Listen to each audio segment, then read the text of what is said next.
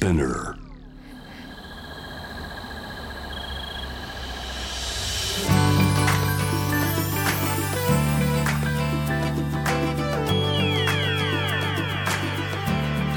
エネオス4 Hour Earth One by One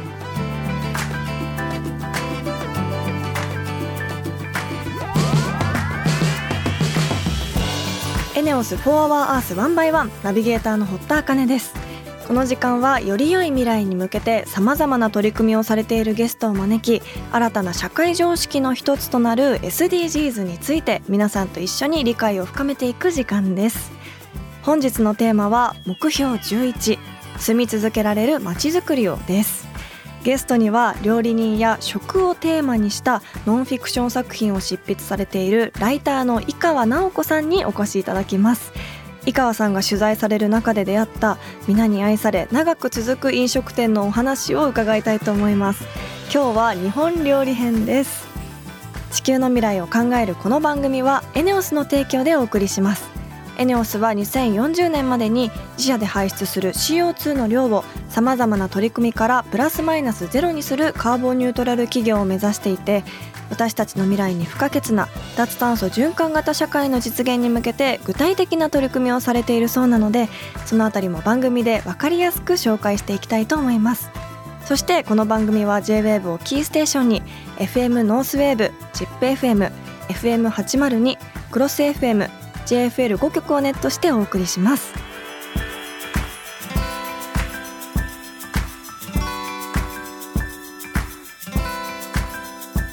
エネオス4 Hour Earth One by One This program is brought to you by エネオス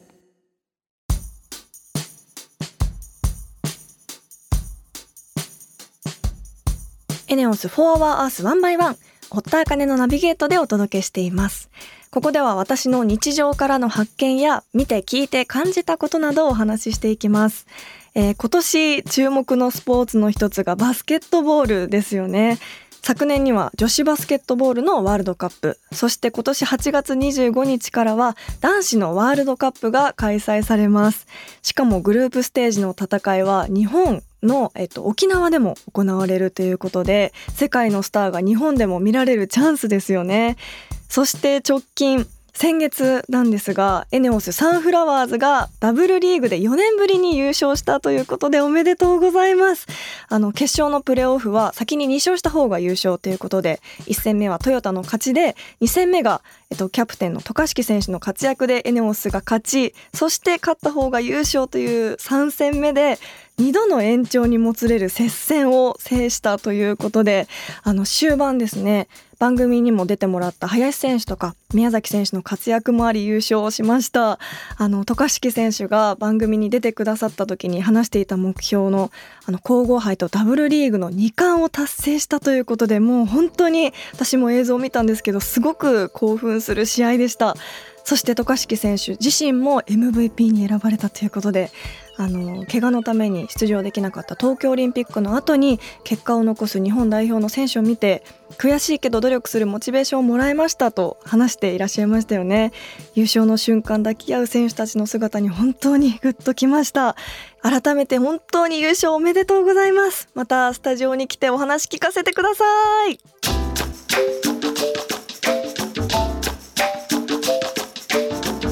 エネオス4 Hour Earth One by One.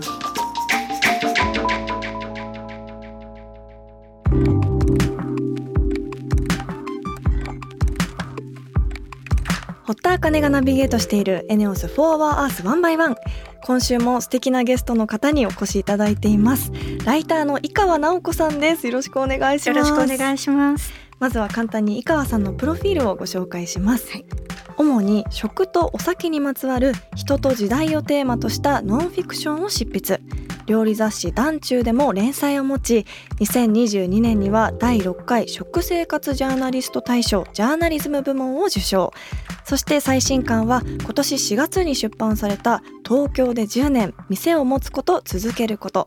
そして今月19日にはピッツァ職人が出版されます。あの以前また違う番組で、はい、あのお話しさせていただいたことはあるんですけど、はい、実際にこうスタジオにお越しいただいて直接お話しするのは初めてということですごく嬉しいです、こちらこそ、はい、あの本当この井川さんが執筆された東京で10年という本あの、はい、私も拝見したんですけどありがとうございます。すごく読みやすくてなんかあこのお店行ったことあるけどこういうストーリーがあるんだとか、はい、なんかそういう気持ちになりながら読んでいたんですけど、うん、この本にも載ってる琉球チャイニーズタムとかも私行ったことあるんですけど、はい、すごく印象的なお店で、何度もこう通いたくなるようなお店だったので、この本に載っていてあなるほどな。なんかこういうちゃんとストーリーがあるから、私も、はい、あの無意識に引きつけられていたようなお店だったので、ね、はい、すごくこうお話ちゃんと伺ってみたかったので、はい、嬉しいんですが東京という街で飲食店を10年続けるのは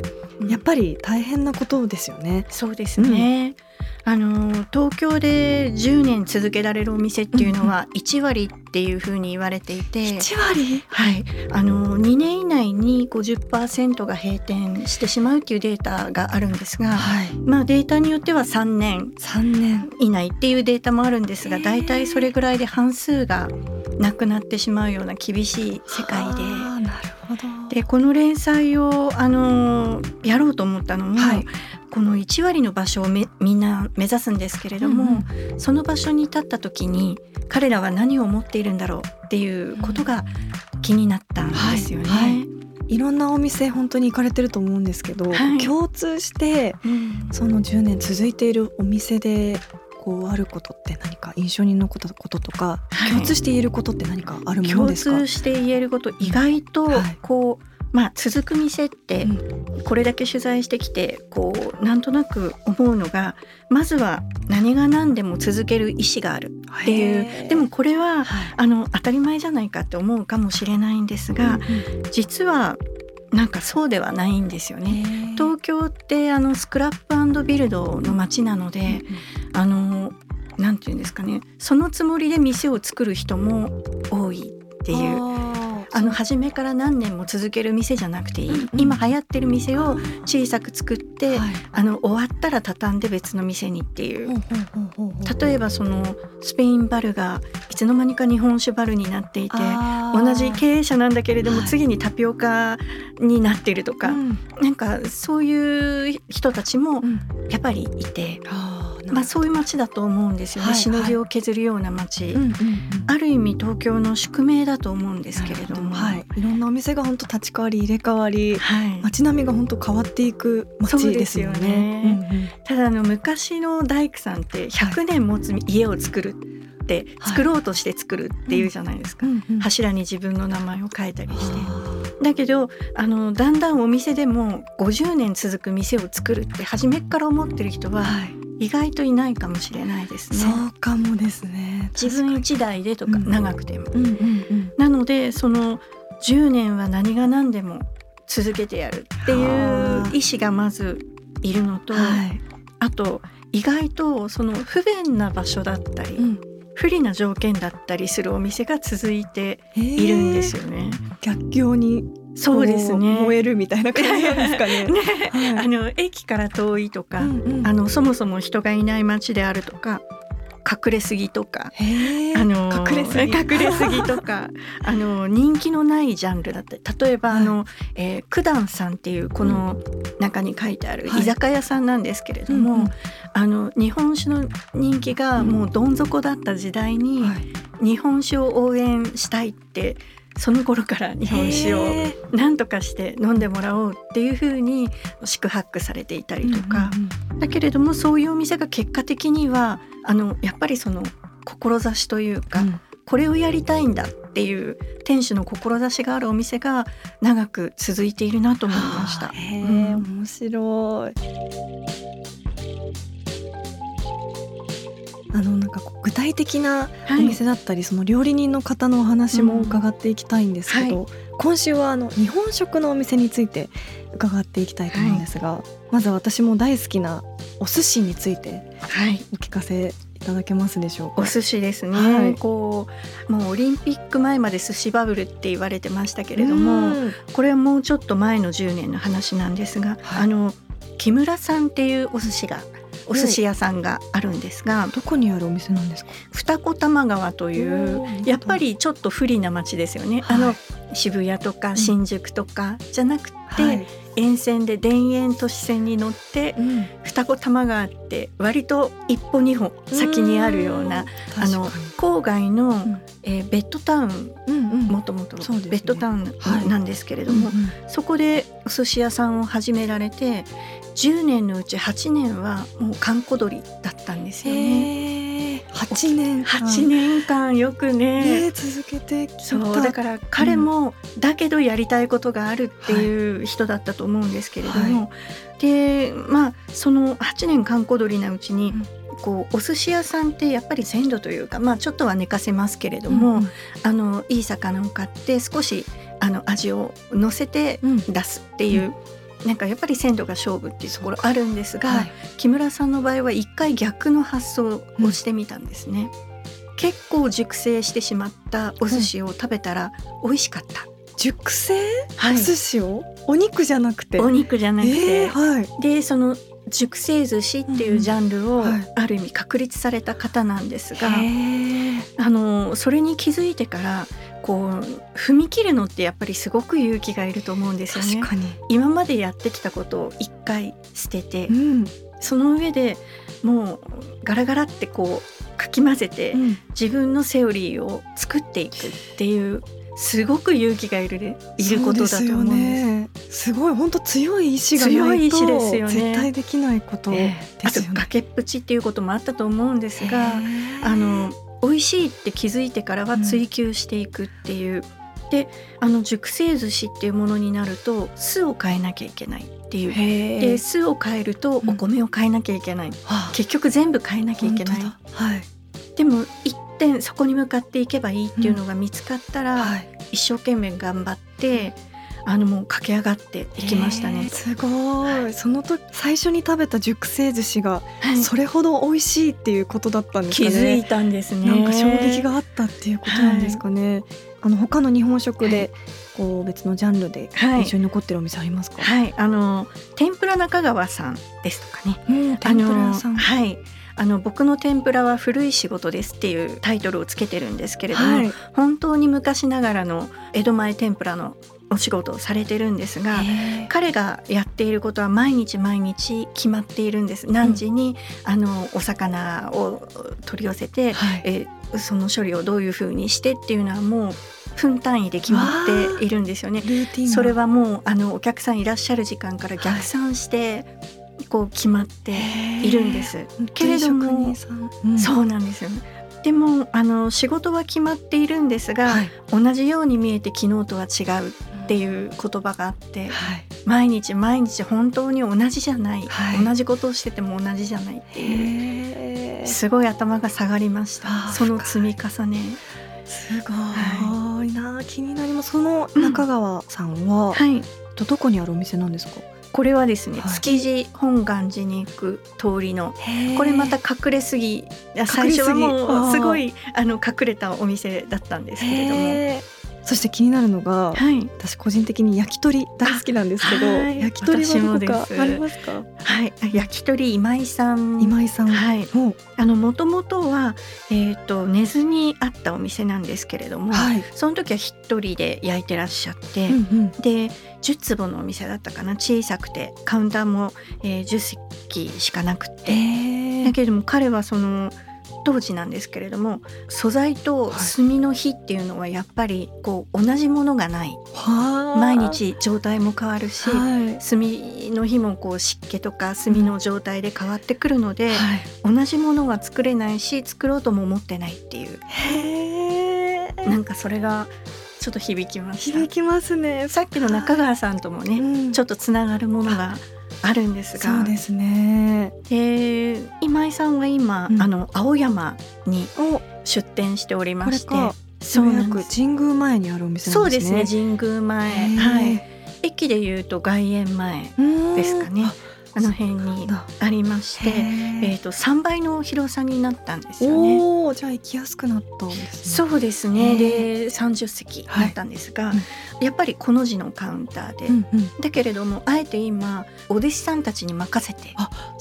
いるんです。でそのなんか動機がすごい純粋というか、うん、これまで一人で焼き鳥焼いて頑張ってきたけれども、うん、なんか人を育てるっていうことをしてみたいっていう自分が育ててもらってきたので、うんうん、誰か育てなきゃいけないんじゃないかなっていう思いから人を育てるっていうその山ですよね、うん、登ってみたいというか。で彼の言葉で言えば僕に足りない何かがあるなら乗り越えたいっていうなんか少年のような、うん、なんか純粋な思いで今もこう純粋に格闘しながら、はい、悩みながらやってらっしゃいます。すごいなんかこう東京で10年続けるっていうお店のことを聞くつもりでしたけど、うん、なんかそれ以上に今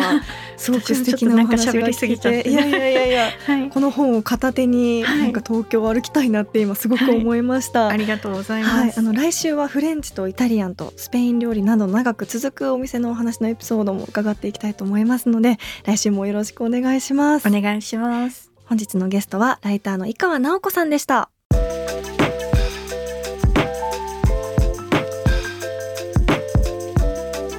For 4 Hour Earth One by One.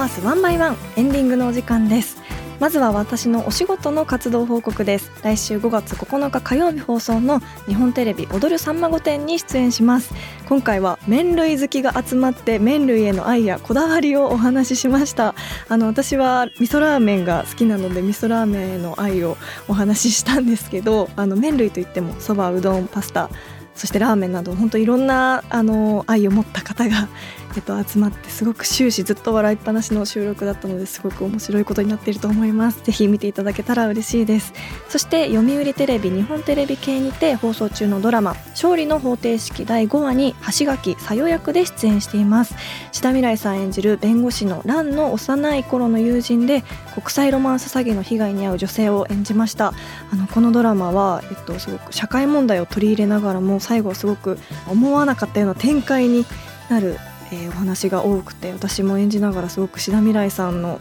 なんだお芝居にすごく胸を打たれるような楽しい現場だったんですけどこちらの放送は5月11日木曜日の11時59分から放送です。こちらもぜひ見ていただけたら嬉しいです、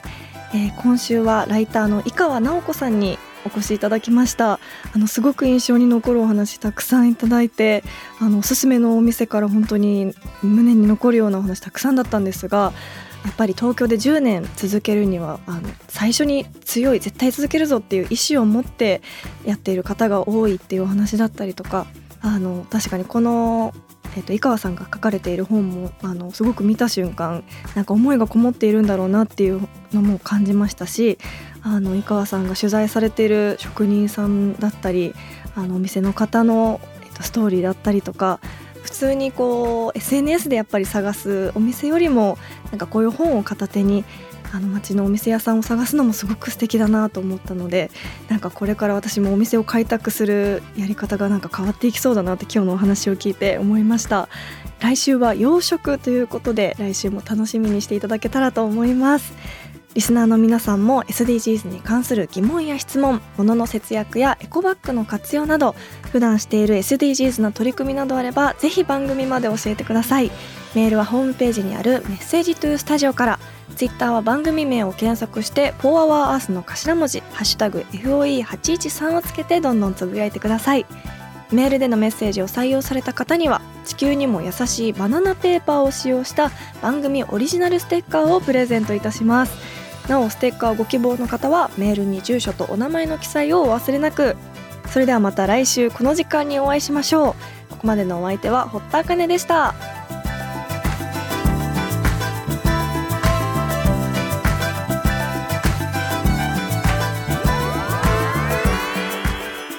ENEOS」「4HourEarth」One by one. This program was brought to you by Eneos.